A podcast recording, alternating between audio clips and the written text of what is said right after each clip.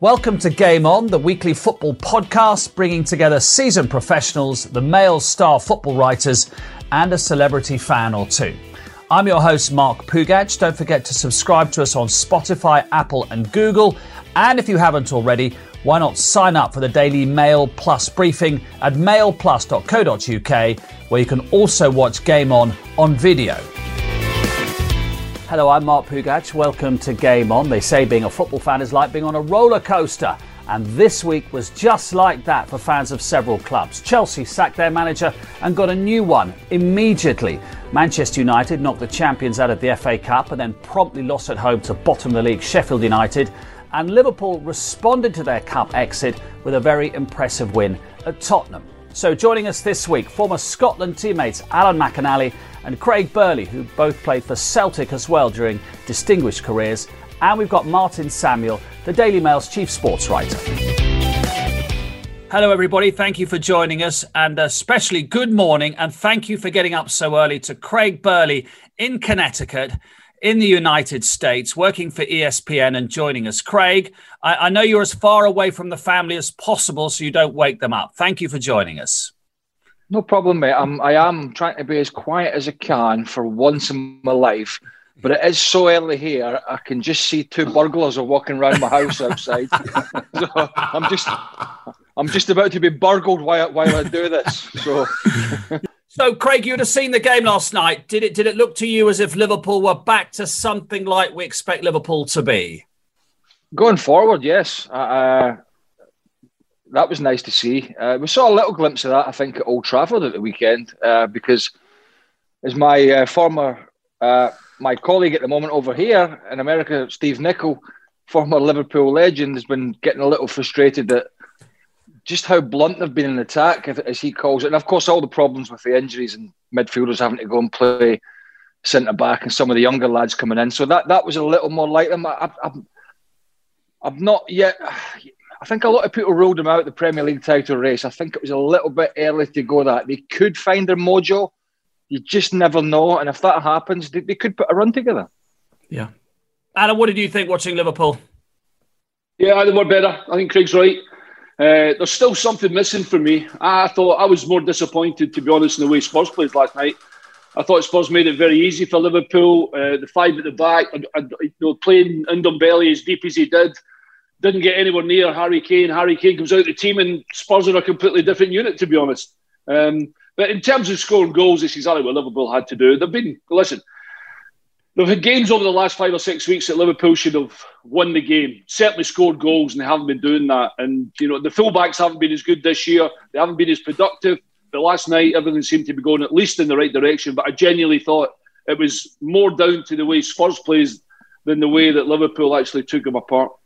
Martin, it looked to me as if the minute that Harry Kane was injured, Tottenham lost any sense of self belief that they were going to get anything out of that game. And if they'd won last night, Tottenham, they'd have put themselves back in the title race. Yeah, I mean, uh, but do you not think with Tottenham all season, everyone's been saying the same thing? If Kane gets injured, if Son gets injured, that, that that's that's that's the whole key to Tottenham. Uh, you know, those those two players. And the minute Kane was struggling, and he was struggling for a long time. I mean, the first ankle injury, he didn't look as if he was moving too well. And then that might be, it could be because he wasn't moving well that he gets the second ankle injury because he lands awkwardly. Might have been trying to shield the other one. Um, and then once that goes, and you can tell how much trouble he's in, but he doesn't come off until half time because he's so important to them. They're giving him so much time to see if he can run it off, to see if he can come through it. And then, as you say, second half, it doesn't help that Liverpool scored within two minutes of the uh, of the second half starting, and, and Tottenham's main problems yesterday looked to me defensively. I mean, every single Liverpool goal is preventable. Certainly, numbers one and three, and you can argue that Lloris couldn't parry it further left as opposed to straight out to Trent Alexander. So um, yeah, I mean Tottenham without Harry Kane are a completely different are a completely different team, and they've got to find a way of resolving that. Didn't didn't uh, Mark, didn't Tottenham try and get away? Was it just me, or was were were Tottenham particularly early on in the game? Did Mourinho get ahead of himself in terms of how he's tried to play recently because it was almost like he thought, or his team thought that, oh, we can be a little bit more open than we've been uh, mm. previously, and we can maybe have a little bash at Liverpool because it was very end to end at the start. Yeah, it was. I, it was. Yeah. And he left a he left a guy out, which he doesn't usually do. You know, sometimes when it, if Tottenham defend with eleven guys behind the ball, everyone comes back. Kane comes back. Son comes back. Everyone comes back, and yesterday I noticed they left they left Kane forward, which they haven't they haven't been doing that. And whether they thought there was a defensive weakness um, with Liverpool that they could exploit, it's not White, is it? Liverpool's defence, we all know that, and they got another injury just before uh, the match with with, with Matip. But I thought yesterday actually they defended quite well in the circumstances, even when Kane was on. Apart from that breakaway goal, which was offside all the world over. Um, I thought they handled Tottenham quite well. Uh, uh, do you think, Alan, that Liverpool are right back in the title race with this? I mean, a certain amount of it is open. I say a certain amount because Man City are odds-on favourites now. And they look mm. imperious. But the way the season's going, there, there are peaks and troughs. But would you put Liverpool right back in the thick of it, given the nature of that performance going forward? Yeah, I, I, didn't genuinely have them out of it, to be honest. Liverpool are still going to win the majority of their games before the end of the season. It's just defensively, you're hoping that they can manage to defend as well as they did against the top teams round about them that they did last night. Of course, they're in it. They've got three front players, four front players, whatever, and a really good midfield that can still create chances and win, but they're going to have to I don't know, they're, they're not blowing teams away the way they were. And yeah, you're right, Man City odds on. But of course, Liverpool are in the title race, for goodness sake. Because listen, hey, I genuinely thought they'd turn over Manchester United and they didn't. I thought that was a bit of a slap in the face for them or a kick in the, the rear that they needed. And maybe last, last week's result was maybe something that Klopp was laid into them a little bit. And maybe that's why we saw maybe a more aggressive and a better football team last night in Liverpool because you know that's what we normally expect from Liverpool. We haven't been seeing it in the last five or six weeks. Mm. Uh, Craig, we're going to see something about Mourinho now, don't we? Because as Martin said, the way they played this season has been largely successful. Pretty good defensively. Højbjerg's been a great signing, and Kane and Son have been devastating together, one assisting the other. We're going to have to see something different now, even if it's for a couple of weeks with Kane out. We're going to have to see what Mourinho's got in his locker. Maybe, maybe the lesser spotted Dele Alli comes back into the reckoning. I think what what he's got in his locker is a is a, a, a one way ticket to Daniel Levy's office before this transfer window closes. being honest, I think we're going to hear I think we're going to hear more about that in, in the coming days uh, because of the Kane injury. But but yeah, I mean he, he's under severe pressure because you know the way that they've played this year, in, in my opinion, is only is only you can only get away with that when you're getting results. Uh, mm. I hmm. don't think it appeases many uh, the style that they play. I mean, it's it's not a one fits all way to play football. I get that, uh, but it's it's been hard to watch at times. I mean, I don't have an issue with Tottenham going to Liverpool like they did and sitting in and having a counter attacks where Bergwijn should have scored. I, I don't think Tottenham fans have a massive problem with that, but I think when you're playing teams like Brighton, who are a decent little side and other sides are around the bottom half of the Premier League, and, and you, you're, you're hunkered in as they have at times, and not playing very attractive football, then you sell that to people with results. But when that stops and you drop outside the top four, and other teams are in there, like West Ham, like Everton, who are up there, Leicester City, then that starts to pile the pressure on Mark. And, and yeah, the, the question around Dele Alli is a good one because PSG has been muted. Uh, for the player himself, he's got to get game time. And we, we have a Euros coming up in the summer where he was a part of Gareth Southgate's squad and has been for a while. And he's just not going to be if he's sitting on the bench. So that's going to be a really interesting conundrum. But to be honest, without Harry Kane, I really just don't see Tottenham getting getting near to that top four now. It's hmm. interesting, interesting. as well. Interesting as well that that when Kane comes off at half time, he doesn't put Gareth Bale in. Mm. That's that wasn't his first option. You've you've got Gareth Bale there, and you would think if he if he trusted him, if he thought he was fit enough, if he thought his condition was good enough for the Premier League, and it, and it's the best of the Premier League. It's Liverpool, so you're going to have to work extraordinarily hard. But he didn't go with Gareth Bale. He didn't go with Gareth Bale until I think it was about ten minutes to go or whatever, and they were three one down by that stage. And you know, it, it, it's it, his, his options aren't, aren't great because he clearly doesn't trust some of the people that everyone here might look at as, as options, Bale or Alli or whatever. Mourinho clearly doesn't see as options. Martin, you, you, you. Mm. Well, sorry, guys. You, you, you guys back in the UK might know this better than me, but uh, it seems to me. I mean, when when Tottenham signed Reguilón from Real Madrid. Mm did, did Gareth Bale get out the boot of a car at Tottenham and go, "Hey, I'm here. You've got me. You're stuck with me." Because why the hell? What I, I don't. I don't know why a manager would personally go out to bring a player in like Gareth Bale, who has had his problems recently at Real Madrid. It's been well documented. But when he's fit, we know what that guy can deliver. It might not be the Bale of four or five mm. years ago, but he's won everything in the game pretty much at domestic level. Mm-hmm. Uh, what the hell, Martin? What, is is Daniel Levy just plumped Gareth Bale and, or Mourinho? Well, you get that you get that impression, don't you? Because it certainly does. You know, I, I, thought at the time, and I, I, was clearly wrong, that it was a sort of Mourinho signing because he has he does like players who are experienced of a certain age with a point to prove. He, you know, you look at some of his signings in the past, and it, that sort of player appeals to him. And I'm thinking, oh, this is another one. He, he knows Gareth Bale's got a point to prove, etc.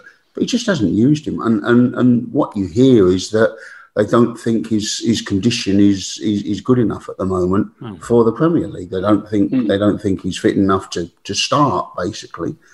Um, which which is which is worrying because he's been there a fair he's been there however many months now, three or four months. Yeah. You'd have thought they could have got that right um, by now. But as you said, Mark, it's not even that he's not good. Injured. He's not even in a condition to start. What they're saying is he's not even in a condition to play half a game last yeah, night, yeah, which is, you know, that, it's real. Alan, it's sad, isn't it? When we think about what well, Bale has done, Bale, Bale needs to answer to none of us. He just has to open his jacket and go, "Do you want to have a look at my Champions League winners' medals here?" But it's just a shame that we're not seeing him, or he can't do it, or whatever it is. No, I was, I was, I was going to interrupt, but the guys have, have kind of nailed it. But there's another thing that you just said about Martin just said about you know proving a point. Since Gareth Bale has been back at Spurs, I haven't seen him try to prove anything yet. No. And I know, and I know that the problem is possibly his fitness. But if Craig and I had gone back to our, an old club that we had been at and had been there for three months, there's no way I ain't a starter. By the way, there's no chance I am not starting a game. Mm. I'm telling you that right now. Mm. So I don't get it. So the more of you actually saying, has he just landed Bale onto Mourinho? Mourinho's like, I don't fancy him. Or when he has played him, or he has been fit, or he's trusted him at play, I haven't seen Gareth Bale proving anything to me. And okay, you're saying he doesn't get nothing to prove. Well, hang on a minute. He's on big bucks a week. Everybody was excited when he was coming back to the Premier Division, and it's been really, really nothing, nothing mm. that Spurs expected. And by the way, Dele Alli, Dele Alli ain't going to PSG. Dele Alli is not even the player he was five years ago, never mind two years ago. He's another one that needs to get the hunger back because from him, I am seeing nothing. And that's why he won't be played by Mourinho because he's one that's let Mourinho down big time as though he expects to play. You can't be like that as a football player. And you know, if you went back to a club, if you if you want game time, Mark, as Gareth Bale surely wants. I mean, all this talk about golf and all this sort of nonsense, and he's he's throwing paraffin on the fire with that at Real Madrid. But as Alan said, you'd be setting the if I'd gone to Tottenham on loan, right, and I'd looked at their squad, and it's decent, but it's not, you know, it's not Man City. And I, if I had a player with his CV, and all this fitness stuff is nonsense, right? As we know, you don't go back six months into the season and say you might be six days into the season or two weeks into the season mm. and say, well, he's chasing his fitness. If he's chasing his fitness now, Tottenham need to have a reshape of their of their uh, uh, medical department and, and physical department. So that's a nonsense. But you'd be setting the place on fire. If I'm sitting there watching the players that are playing for Tottenham, with all respect, uh, you know, Bergwijn and Bergwijn, people like that. Yeah, yeah. Hmm. yeah. If, if, if, if, and he's and he's a decent little guy who's came in from Holland, but he's not he, he's not he's not going to light the place up. He does some decent things now and again. But if I'm sitting there and he's playing before me, and I, am not kicking the manager's door down, whether it's Mourinho, whether it's whether I'm on loan, it doesn't matter. You'd be setting the place on light. Right about it. You know, you would. And what he's doing at the moment, he's only validating all the stories that were coming out of Madrid. Yeah, yeah he's valid. He, he's validating Zinedine Zidane and Real Madrid, saying, "Waste of time, laughing at us on the bench, leaving games early, doing all this, unprofessional." And and he's validating what Real hmm. Madrid was saying all along and leaking to the newspapers that Gareth Bale was all about. And it is frustrating because I, I love watching this guy play when he's fully fit. It doesn't seem too long ago he was scoring an overhead kick in a Champions League final. Mm. And here we have him sitting on the bench watching players who couldn't lace his boots play week in, week out ahead of him. It's a nonsense. Mm-hmm. The, the the the Madrid papers that that was the exact headline ten days ago. Craig, you know Zidane was right. They were talking about James Rodriguez a bit as well because yeah, you know, I don't read. I don't read. I, I, can't read Spanish, Mark. particularly not half the At any time of day, yeah. But saying you know Zidane was definitely right yeah. about Bale. Listen, talking about old clubs, uh, Craig, what, what is your reaction to Chelsea's sixteen recoveries in the final third of the pitch against Wolves? well, yeah, I mean, I uh, I actually t- I was as you know I do a little bit on Twitter, not not too much. I don't get carried away with it, but I find it quite fun. But I, I, after the game yesterday, I said Tottenham had 15 recoveries, which was just one short of getting the result. Uh, but you know, I, I, I, don't know. I mean, I saw a little clip from Chelsea's social media yesterday about all these passes they had yeah. during the game. I don't know. It's almost like you try to brainwash certain fans these days with all this hogwash. Uh, mm. I at the end of the day, it's going to come down to results. I'm, I'm, you know, I saw the game. It was, you know, possession for possession's sake, and they could still have been there at the moment now and not scored. But that's not really down to Tuchel. He's he's just in the door. Uh, he's going to be judged on one thing and one thing only: results. The, the change of shape of the team was interesting. The personnel changes are going to be interesting, and there will be uh, in the coming weeks. And he'll be expected to put a run together, and he will. Uh, he'll be expected to do that and I'm sure he's been told his objective is to get in the top four. But yeah, we're hearing all this rhetoric now from from clubs and social media about all these different jargons in the game, and as uh, yeah, as my old colleague said to me once, bullshit baffles brains. Yeah. You've got to cut through it all. He seems um, Alan, uh, I've asked a few people who know him, particularly on the continent, describe him, and they say outstanding manager, very, very intense, but nobody yeah. doubts what a good, well, let's say coach he is. So this is going to be really fascinating. And he knows, and he's also come in 18 month contract. It may be longer. Well, we, you know, it's Chelsea. We all know what they're saying. Or shorter. Yeah. Well, yeah, I was going to say 18 months. We'll, we'll, make it six months. There'll be a new manager in the summer for sure if they don't get top four. And Craig's talking about being top four. I think they're looking even beyond that because you're not spending 200 million to get to the top four and they're expecting. Yeah, but I'm talking eh? about this season, Alan. Yeah. Oh no, they're not yeah, going to win the league now. Maybe no, no, no, for sure. But yeah, you're right. But well, having said that, do you not think with that team, Frank could still have got them in the top four? I do. I'm gutted for Frank. I, I genuinely am. He took the job. He took the job when there was an embargo on them. He couldn't spend a penny.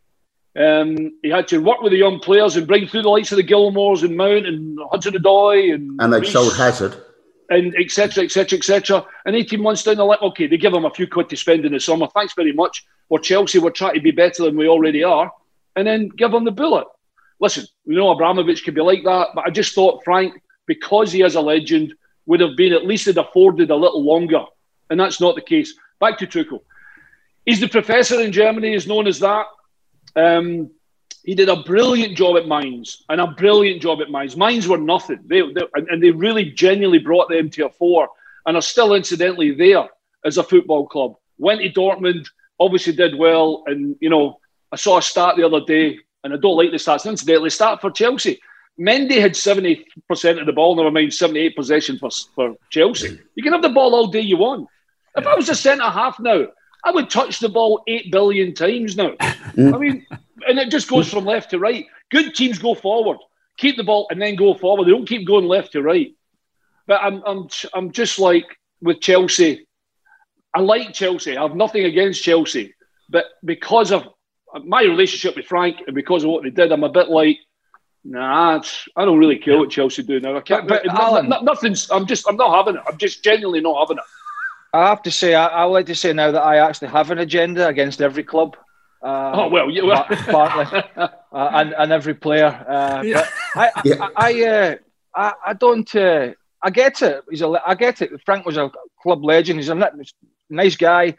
I, I get all that, but why should why should Lampard be afforded any more leeway than than a smaller name guy coming in, Johnny Foreigner from Germany or France or, or wherever? Why? Because that's the way Chelsea operated. You know, 18 years of ownership and 14 full time managers, two or three at least interim managers.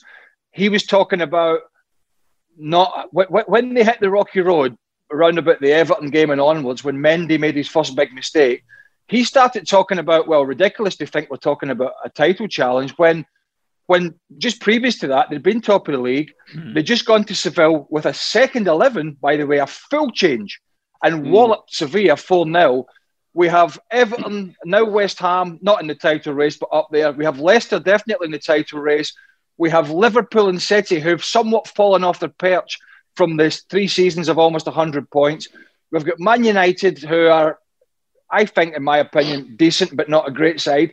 And then he's thrown it out there that that well, it's ridiculous to think we're challenging when you've got ownership that are saying and ruthless ownership, Alan, that are saying, hold on a minute, I know these guys are just in the door. Hang on, Craig, Craig, this is dead easy answer. This is dead easy okay. to answer.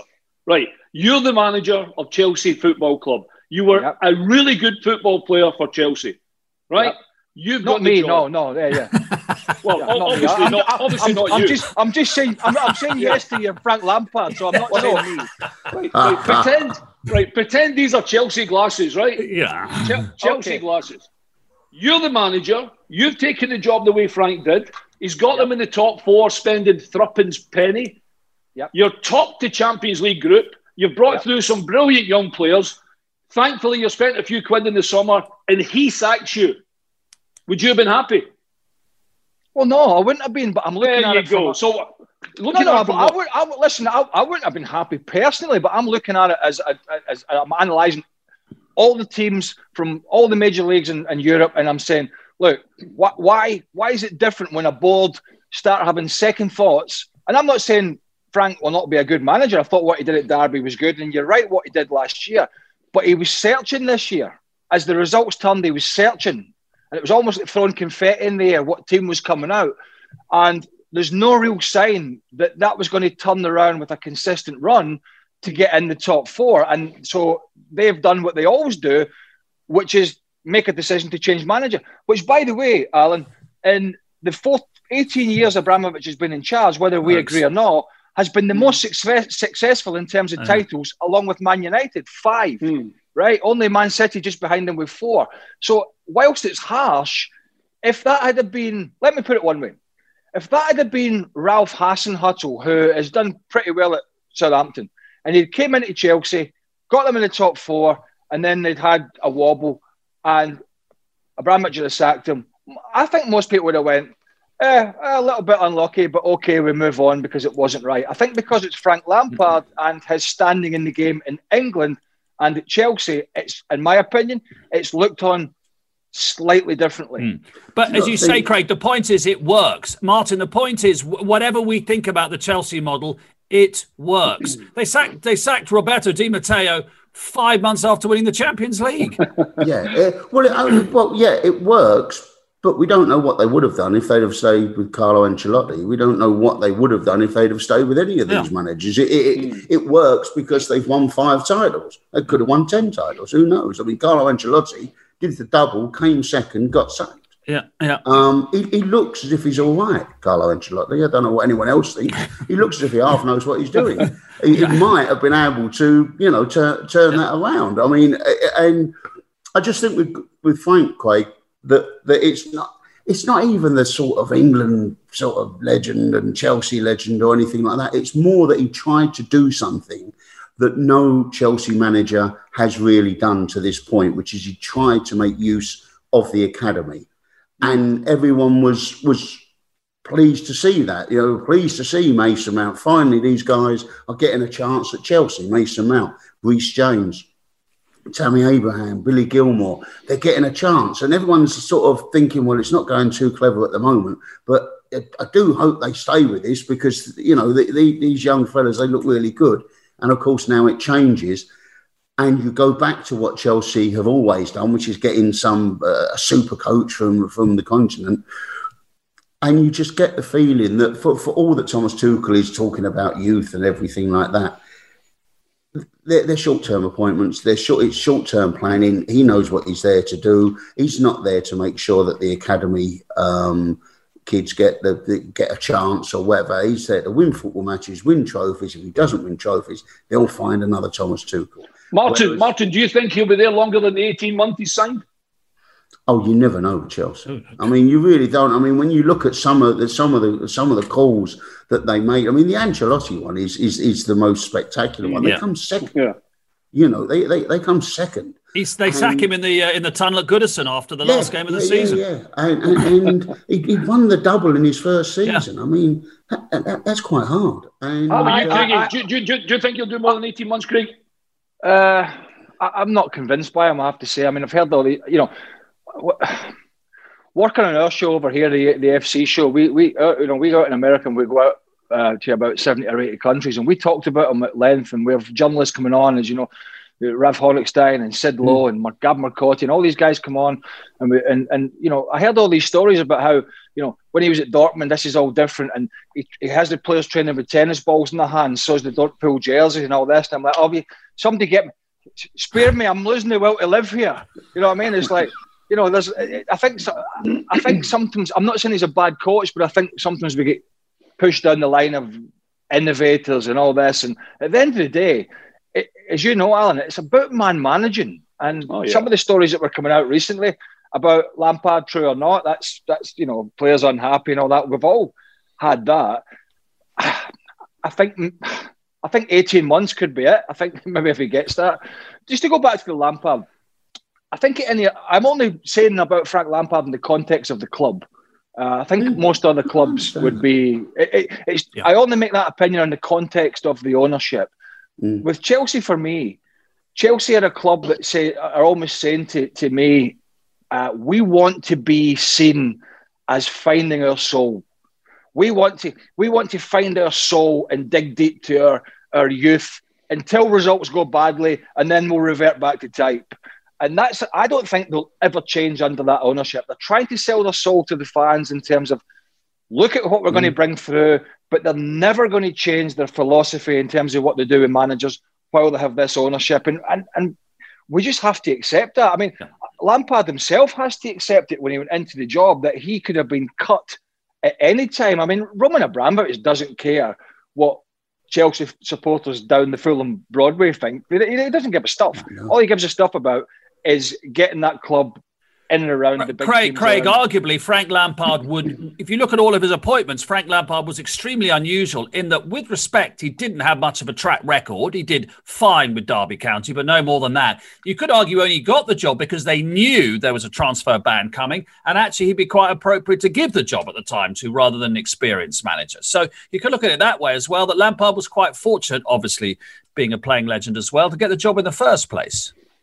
Well, he's not the only one. I mean, Ole Gunnar Solskjaer's fortunate to, yeah. to have the job at Man United, yeah. and, and we'll see how we'll, we'll see how that pans out. I'm yeah. not. I'm I'm personally uh, not convinced that's the right long term appointment, but we'll, we'll, we'll, see what happens. But yeah, I mean, he knew that he came in off what was it the Championship final at Derby, where I think they lost to Villa, uh, which is which is you know it's not easy in that division. It's a bear pit with with I think 46 games. So.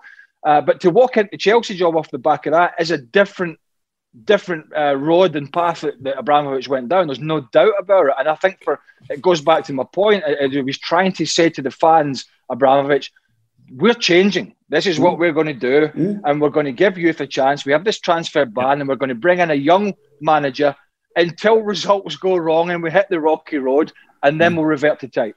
Let, let, can we broaden it out? The thing is, with, with Abramovich, he doesn't do that in his business life because hmm. somebody, some executive at the club, has set the price for the goalkeeper for Kepa at 71.5 million.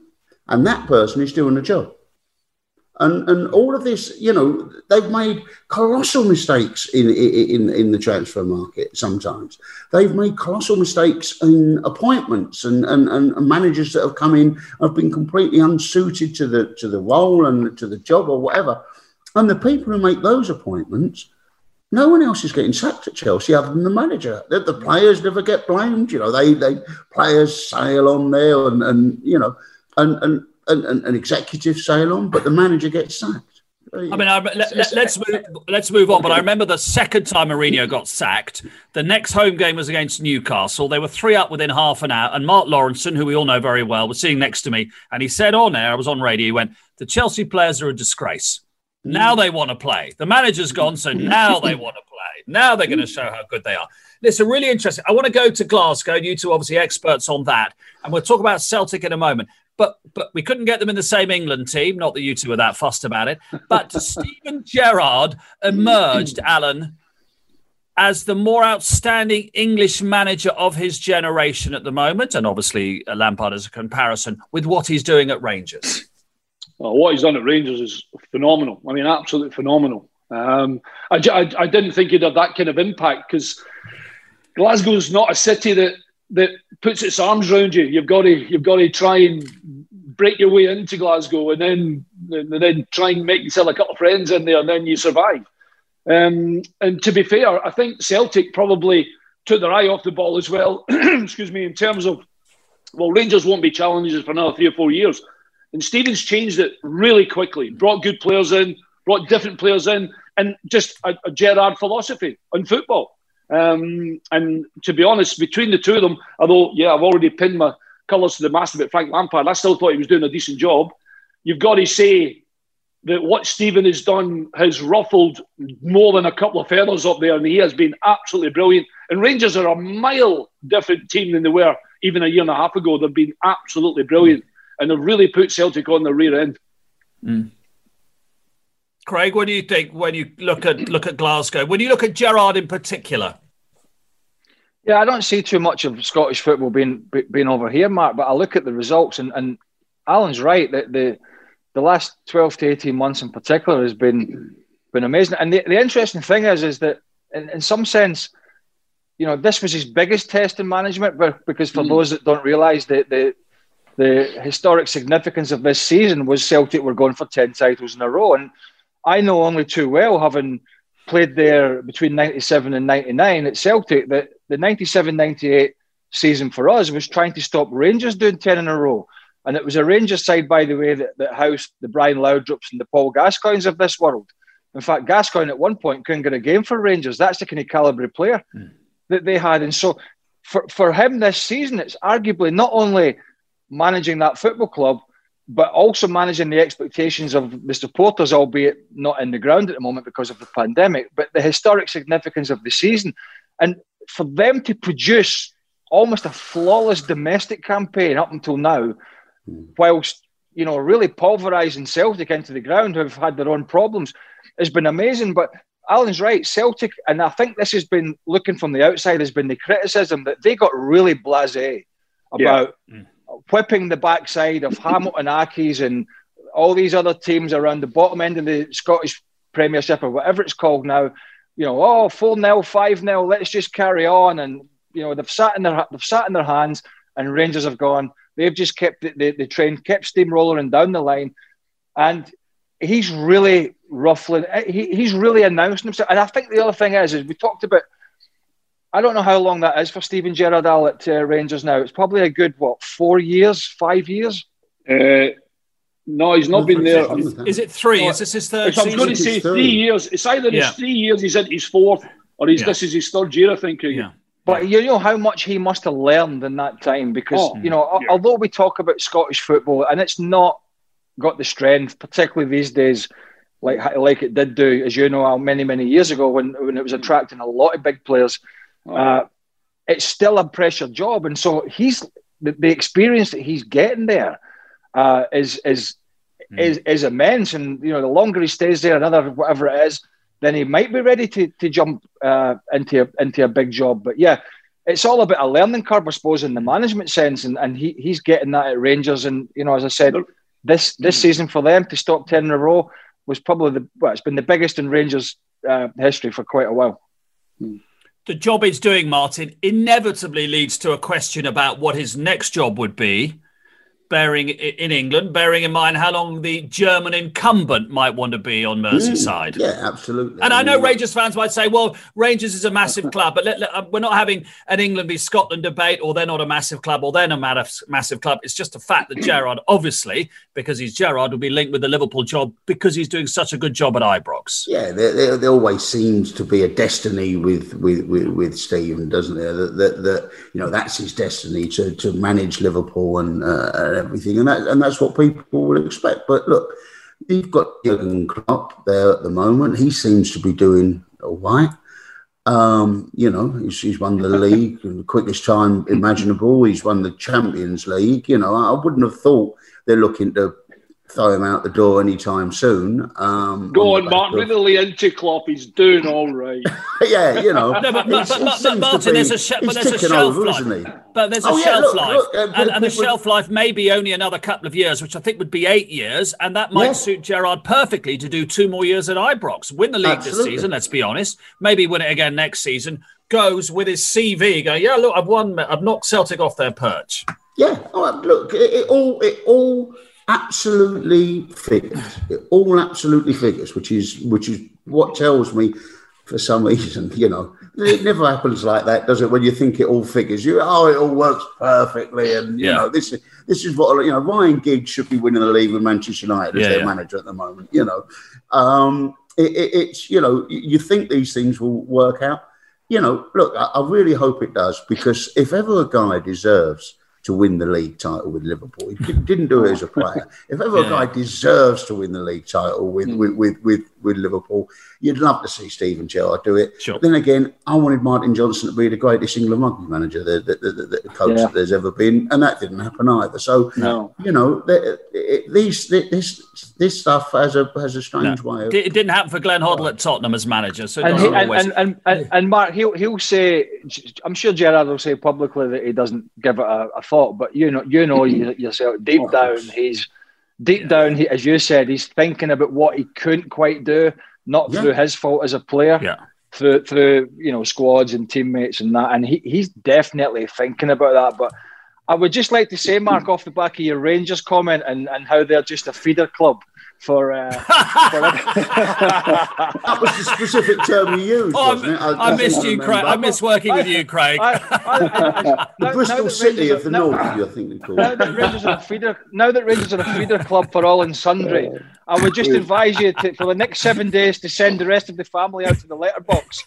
Yeah, exactly. hey, t- there is there, uh, on, on one genuinely serious note. There's something that Steven Gerrard has properly, I think, got a badge and it's this size when he took the Rangers job, I don't think anybody, but anybody thought he would do what he's done at Rangers and no. overturn the power that Celtic seemingly had domestically. Now that is something that a lot of people probably didn't took for granted, as in, oh, good, I'm glad Steven's getting a job. It'll be tough up in Glasgow, but he's not going to break the Celtic mould. He's not only done that, he smashed it to smithereens. What, what does Celtic? What does Celtic do now? You two, as Celtic legends, what does Celtic oh, do now? Well, I was just going to say briefly, Mark. What what the Fenway Group, uh, uh, what what Liverpool will do whenever the time comes, or what they should do, like every club. Uh, and you know, I, I see fans all the time talking about you know ex players coming back, and but what prudent owners do is they go out and they find the best manager to manage their football club. They don't find the best ex player. And no. sometimes it's hard for supporters to differentiate that uh, because they get carried away with the emotion. So I, am sure, uh, being the business people that they are, is that when when when they decide or Klopp decides he's had enough, that that will be the move that they make. What what does Celtic do? Uh, there's call for a a big shake-up uh, at, at boardroom level. I think Peter Law, the chief executive, who's been in there for quite a while, uh, uh, there is a big call for him to step aside to be a shake-up. Whether that will happen or not, I don't know. I, I think it's inevitable that Neil Lennon will will will leave. Uh, I would imagine probably at the end of the season, potentially before.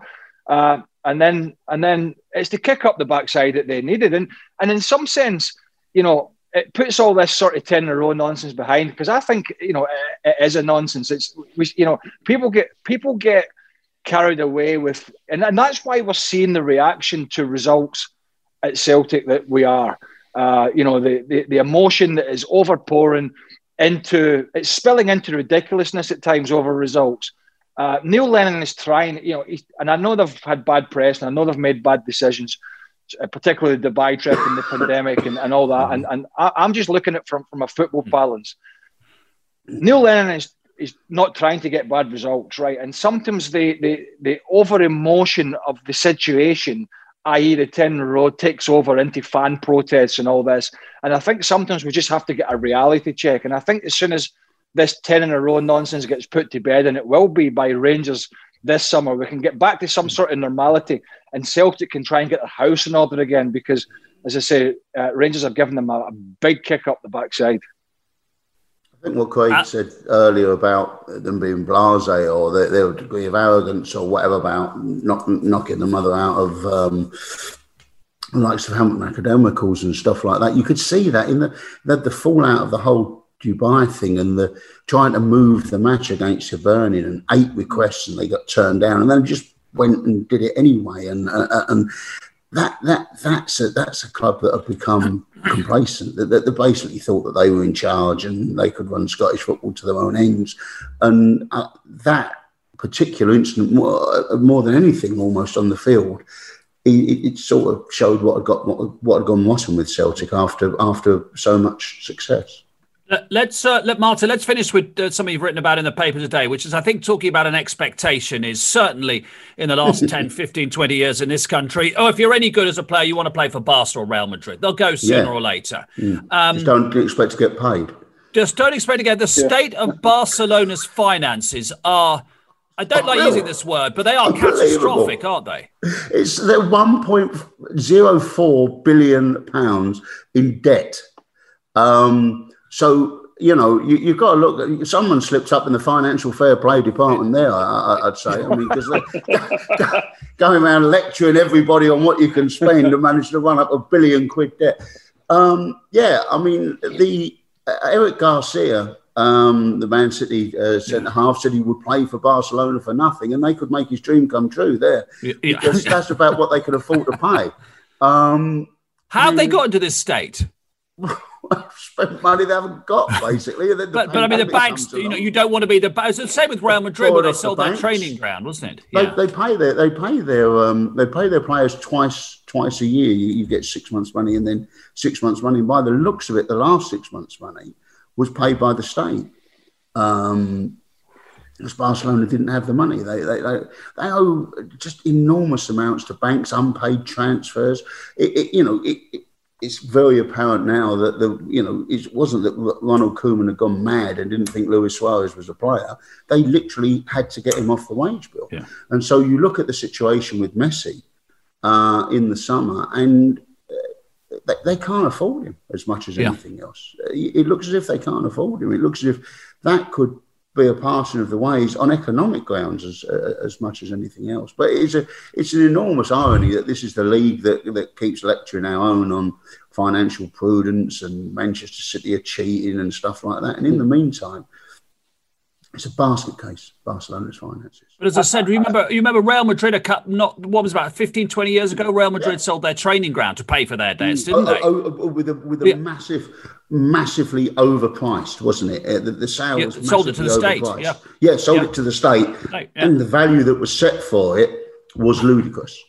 It was ludicrous. It was it was it was state it, it, was a state investment, basically. But uh, so, so Alan, as Martin I, says, I, I, I tell you what, Mark, I, have just just on the back of that, I've just seen my credit card from Christmas and New Year, and I'm not far mm. behind it. Yeah, yeah, yeah, yeah. Yeah. Well, I looked at my tax bill the other week compared to Netflix. Yeah, i think I'm paying more tax than Netflix. Yeah, yeah. and next season, by the way, I'm not working with you three because I've just realised you can't afford me either. Yeah, it is right. Alan, it does mean it does mean that somebody, I mean, may well be Man City, are going. We can afford Messi now because they've got, as Martin says, they cannot afford him at Barca. Where he's ready for one last hurrah. I mean, it might be America, of course, it might be the Middle East, but it could still be, you know, a big European league. Yeah, actually, you've just rocked me on the back of my heels, Martin, because I knew they were in debt, but I didn't realise it was a billion. Yeah, yeah, I mean, that's not. It's, and I'm thinking to myself, even for Barcelona, how how as a football club can the authorities let them go into that kind of position? I just yeah. don't get it. So listen, the, the bottom line is, as much as I thought, I wonder if Lionel Messi will ever leave Barcelona. don't be stupid, Al. Lionel Messi will never leave Barcelona. And all of a sudden, I'm like, oh my God, Lionel Messi's going to leave Barcelona. He's going to have to leave Barcelona. Yeah, yeah, exactly. And he's going to leave this yeah. summer.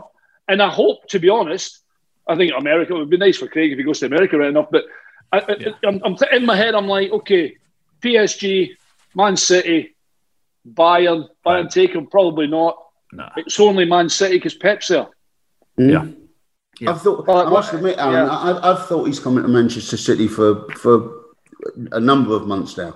When Pep mm. signed his new contract, um, I, I, I, thought Messi's coming, and he knows Messi's coming, and that and that's yeah. the you know because Pepper's virtue. I mean, he hasn't won the Champions League, but you know here he's done an awful lot at Manchester City, and and you know he doesn't stay uh, enormous lengths of time at times at clubs, and I've always thought the fact that he signed on with Man City, he must know that, that, that, that there must be something there that he's staying for. And I, and I, and I straight away thought, I bet that's getting yeah. the gang back together again, basically. Well, if, if, he if he if he came to Major League Soccer uh, in America, it would be massive for a massive statement for Major League Soccer. But bloody hell, I'm, I was going to have to start watching it.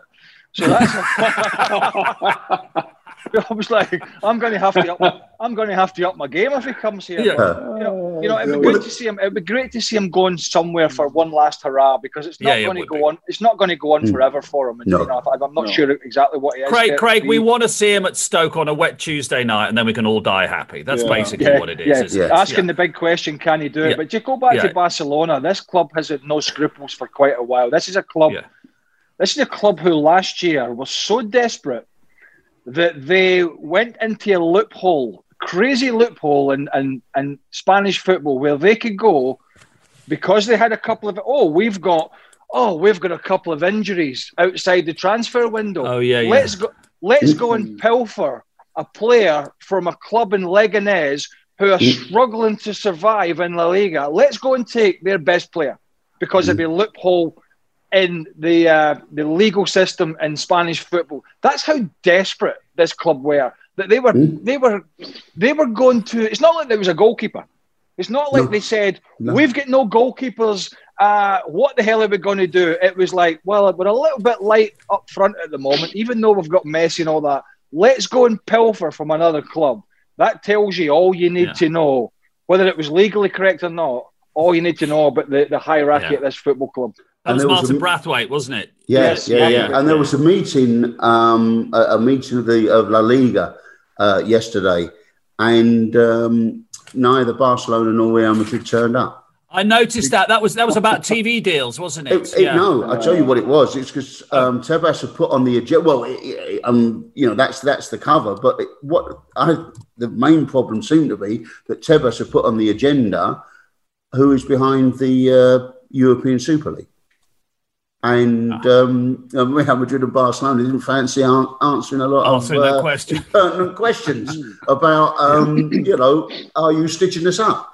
Um, which they are because that, yeah. that again, that's a desperation. Real Madrid's finances are not much better, by the way. No. I mean, Real and of course, you don't. You, you up till now, they they have both worked on the basis, understandably, that no bank will want to be the bank that closes down Barcelona or Real Madrid oh. effectively. So they're all working. They're all working on that basis. On it, don't worry about it. The banks will keep going. You know, a bit like Trump's finding out now. Suddenly, people don't want to fund you any longer, Craig, do they? I mean, so uh, I mean, yeah, kept Tottenham going a number of years ago. That kept Tottenham going. I mean, the yeah. NatWest, NatWest were very, very close to to calling something in on Tottenham. Um, yeah. Going back let, let, let's but... finish. Uh, let's finish, Craig, and then you can go back to bed, or you can go for a run, or whatever you do at six in the morning in Connecticut. Hold on, a run? I've not been for a run in twenty years.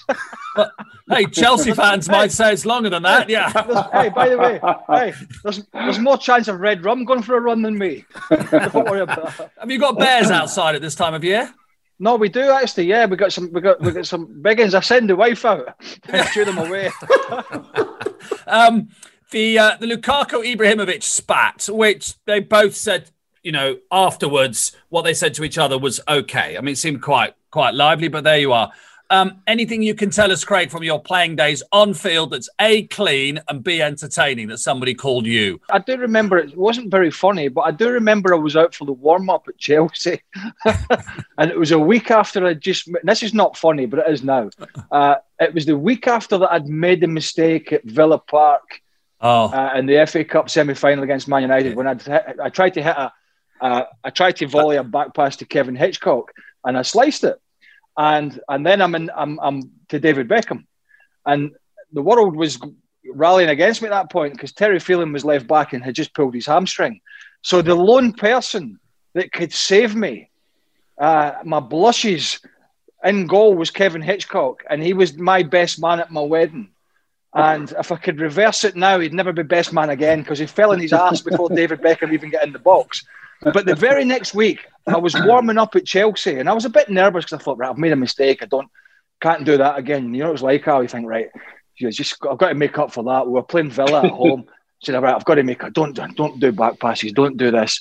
And uh, I was going back in after the warm up down the tunnel at Chelsea, and a, and a Chelsea supporter hung over the, uh, as you could then, hung over the uh, the edge of the uh, the stand and said, "Burley, I hope you die." I was like- and I was like, Thanks for that. Yeah. I was, I was like, I went in the dressing room and I just says, "This guy just said to me, I hope you die." I said, "It wasn't that bad, was it?" So, I was like, so yeah, oh, it's a bit Man with a sense of proportion. yeah. Yes. Uh, John John Kay of Wimbledon um, said to Phil Thompson apparently when the um, when Wimbledon played Liverpool, the, might have been the first time or whatever. He looked at him and he said, "I tell you what, mate, Walt Disney couldn't draw your face, could he?" Which I thought- I thought I, t- I tell you, I, t- I, I tell you what, Mark. I tell you one. A great line a referee gave me once was uh, I was playing. There was a, a very experienced referee. Alan, you remember? Uh, you remember Willie Young? Oh God, yeah, of course. Willie, Oh. Wa- Wa- Oh, good Scott, after dinner speaker, by the way. Really good Yeah. after Sorry. dinner speaker he is. No, Willie's a brilliant after dinner speaker, and I heard them say this at the, an after dinner at a speech years ago, but it, it's true. And he, used it for years. I, I love Willie. You could Willie was one of those referees, and I don't know what they're like these days. One of the things you talked about on the field, Mark. One of the things we used to do was have banter with referees from before the game till after the game. And okay, we cr- I crossed the line many many times with my language to a referee, but I always tried uh, to have banter with them, and, and they would, you know, they would give it back. Graham Poll would give it back. They would, most of them would give it back. I think nowadays, I, I think that's kind of gone, particularly with the mics and all that. But, but Willie Young said to me once, he said to me, oh, we were playing this game at Celtic Park, and uh, whatever happened, oh, I was giving him, I was giving him it non-stop, and Willie would give it back. And he finally snapped with me at one point in the game, and he says, "Burley, come here." He said, "Burley, here." I said, "What is it?" He says, if I hear any more of that for you, one mere word, and you'll be back in the dressing room visiting your teeth. That's what he said to me.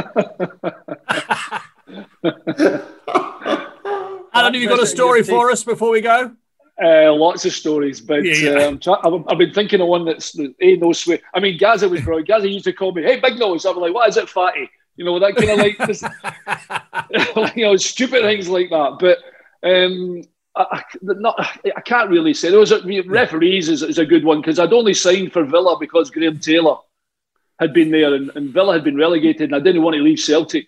Um, and I was I was only there for about I don't know six weeks and there was there was the ball was played through, and the, the referee said it was offside. I, I gave the referee a, a proper volley, and he's like, "Come here, you! I'm booking you, whatever. Well, give me give me your name." And I'm like, "I wasn't even speaking to you. I wasn't speaking to you. I was speaking to Gary Thompson." He went, "No, you want to give me your name?" And I'm like, "My you know my name? What are you talking about?" I said, "You daft." I said, "You can't be. I wasn't even talking to you." He said, "If you don't give me your name, I'm going to send you off." I was like, I won't swear. I was like, "Ah, do one." And and and we Andy Gray's like, just give him your name. I'm like, he knows my name. What are you talking about in my name? Anyway, he went like that. Red card. We've been playing seven minutes in the game. Red card, straight red down the tunnel. We're getting a half time, and Graham Taylor was like that.